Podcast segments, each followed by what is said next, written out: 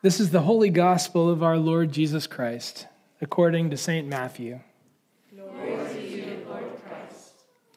Now, after Jesus was born in Bethlehem of Judea, in the days of Herod the king, behold, wise men from the east came to Jerusalem, saying, Where is he who has been born king of the Jews?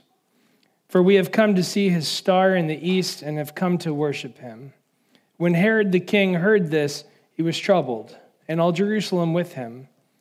And when he had gathered all the chief priests and scribes of the people together, he inquired of them where the Christ was to be born. So they said to him, In Bethlehem of Judea. For thus it is written by the prophet, But you, Bethlehem, in the land of Judah, are you not least among the rulers of Judah? For out of you shall come a ruler who will shepherd my people Israel. Then Herod, when he had secretly called the wise men, determined from them what time the star appeared.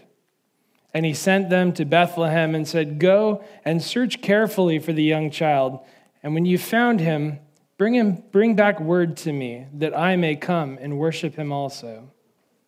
When they heard the king, they departed, and behold, the star which they had seen in the east went before them, till it came and stood over the, where the young child was. When they saw the star, they rejoiced with exceedingly great joy.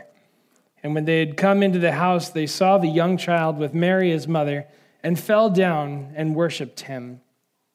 And when they had opened their treasures, they presented gifts to him gold, frankincense, and myrrh. Then, being divinely warned in a dream that they should not return to Herod, they departed to their own country another way. The gospel of the Lord. Praise you may be seated. well, how many of you this evening have ever played with a dog or a cat? Good, that's what I thought would be the case, most of you. They're sweet, aren't they? But I find sometimes dogs and cats may not be so sweet. How can you tell when a dog or a cat's not being sweet? What have you guys? When the fur's up, what else? What do you guys think? If you're kids, what do you think? How can you tell that a cat or a dog is not happy with you? They, they bark, they growl. And then what happens? They, you know, they curl their lip up like this. And what's going to happen next is they, they might try and bark at you, they might try and bite you, or a cat may try and swat at you, something like that. And then they're not so sweet. That's actually pretty scary. But that's what happens when an animal gets defensive. It tries to make itself look really big, bigger than it actually is, and it lashes out at anything that it thinks is a threat. And even if you're actually bigger than that cat or that dog, which you are, uh, it's still going to try and go after you because it wants to get rid of you, which it sees as a threat. Today, we're going to be looking a bit at King Herod a man who's on the defensive. And we're going to contrast him with the Magi, who we find to be humbly seeking after the truth. It was about 140 years before Jesus was born that there was a man named John Hyrcanus. He was a Jewish national leader, a high priest, someone who was part of the ruling family called the Maccabees, the Hasmoneans, and he governed over all the people of Judea. He had conquered the people of the south, who we call Idumeans. Those people of the south were then forced to either convert to Judaism or to leave the land of Idumea. And if you have read back in the book of Genesis, you might remember two brothers, Jacob and Esau. It was from Jacob that came the people of Israel, but it was from Esau that came the people of Edom. They were brothers that never actually got along throughout Israel's history. Those Edomites would later become the Idumeans. And so their forced conversion meant that these people now had to be circumcised, they had to follow Jewish custom, and they intermarried with the Jewish people. So then, from 140 years before Jesus, fast forward about 70 years. So we're at about 70 years before Jesus was born. Out of these converted Idumeans came a man that would come to be known as Herod the Great. Herod paid a large sum of money to a Roman ruler named Mark Antony. And Mark Antony was in charge of the eastern provinces of the Roman Empire.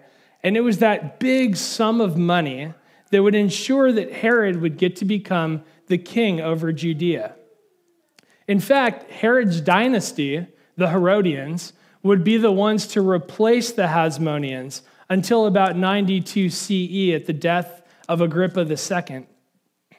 And his architectural feats are well remembered. He was a master builder.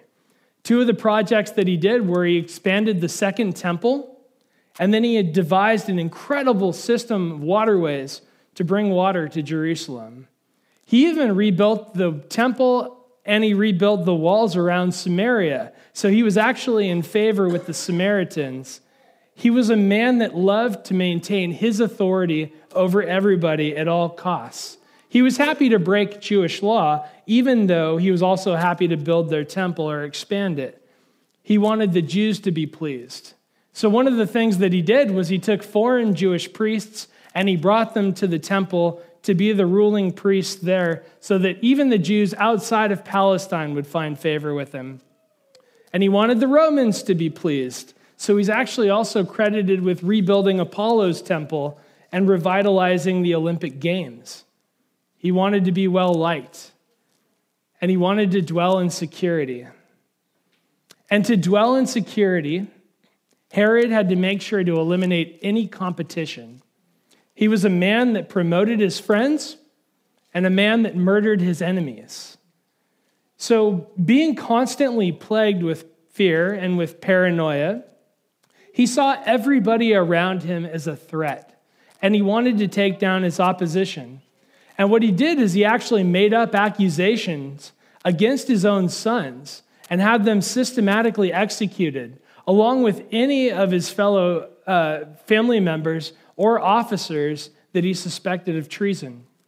There was one writer who quoted Caesar Augustus who said of Herod, It's better to be Herod's pig than his son as, as somebody who's sort of following Jewish custom, he's not going to touch a pig. But if you're his son, you have to watch out for your life because you're in trouble.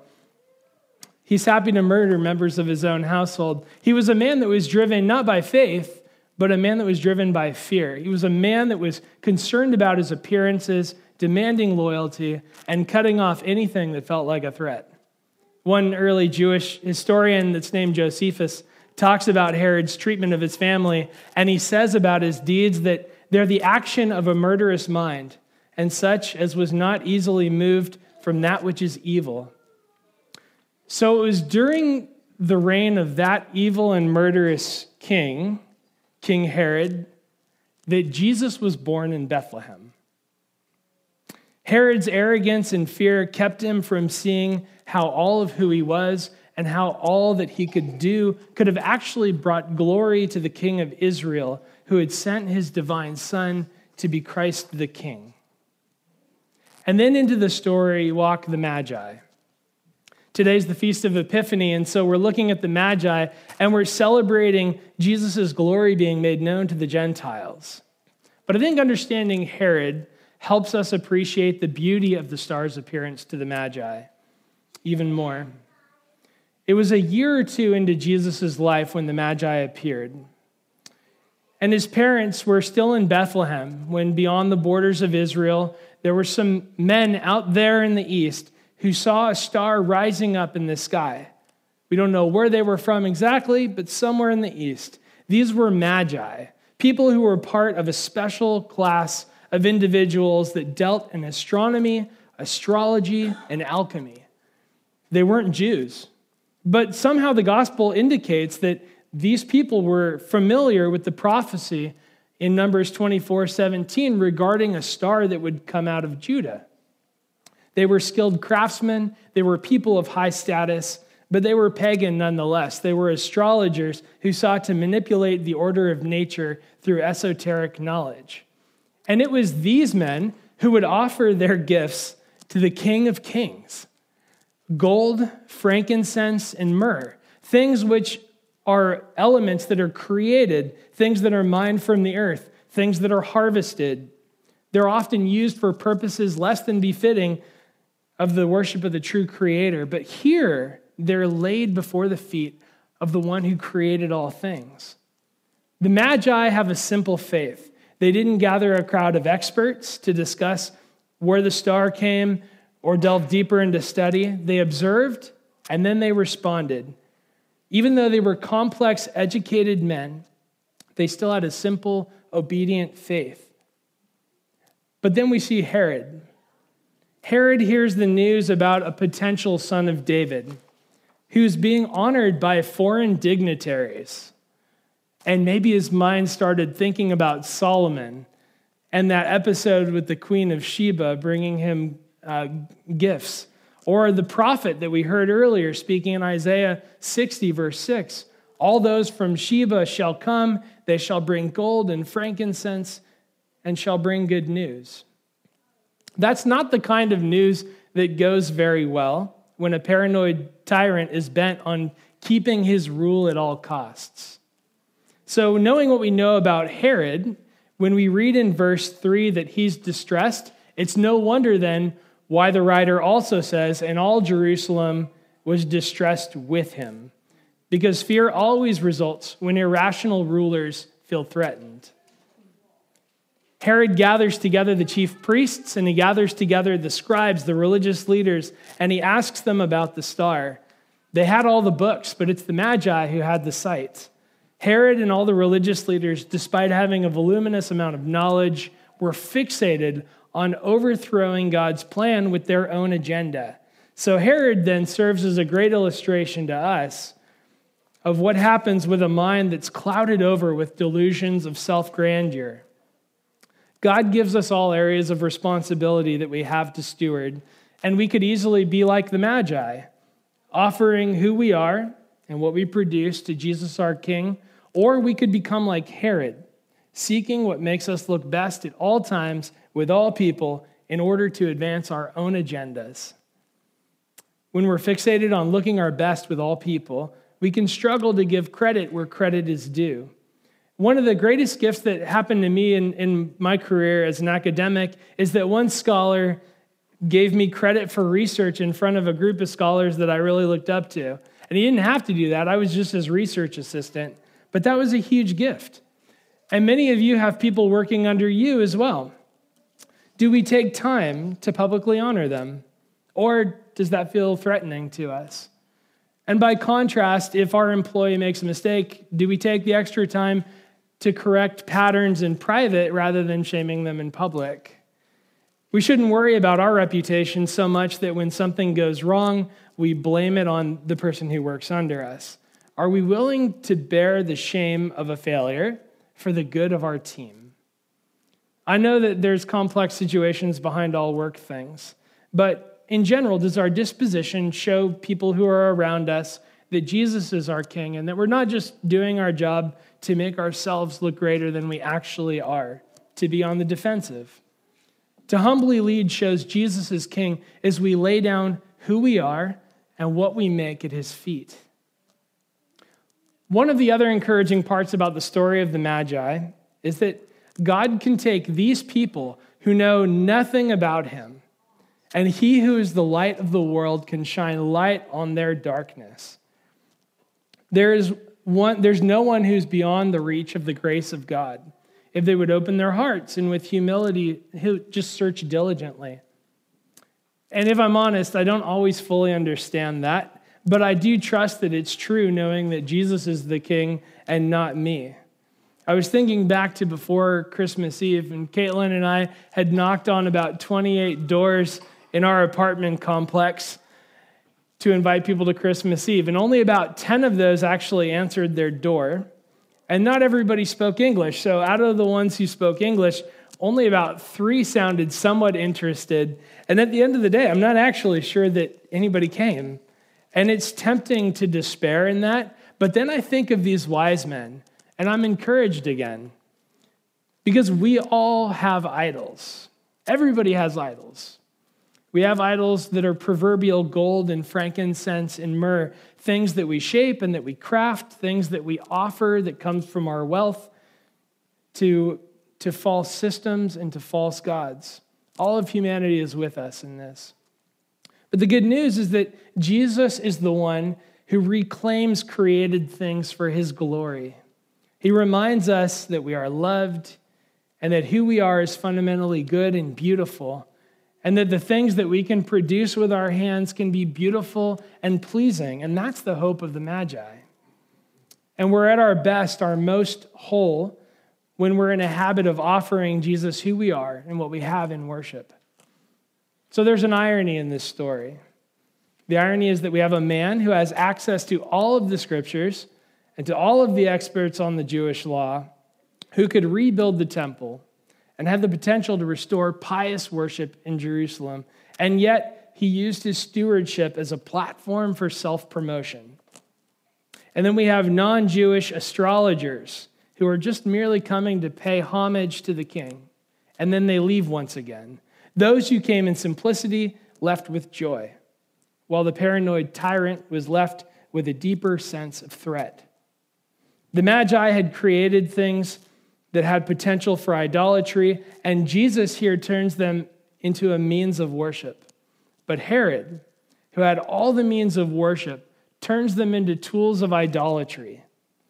So it's the simple faith of the Magi that reminds us that Jesus is King, that all that we have and that all that we produce is His. The Magi are not beyond the reach of the light of God and they're willing to travel at cost to themselves to be undone and to offer what they have before their king. The season of Epiphany reminds us that no one is beyond the reach of God's loving grace, and that we are most whole when we offer all of who we are and what we can produce to Jesus our King. Let me pray for us.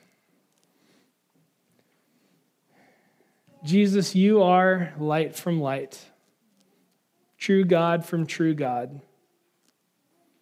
Would you continue to illumine our hearts with your natal star and guide us to the place where we offer to you the purest of offerings with hearts that are filled with joy and gratitude as we bow before you, our King. And with Thomas à Kempis, we pray that you, our God, in whom we trust, would strengthen us not to regard overmuch who is for us or who is against us but to see to it that we be with you in everything we do.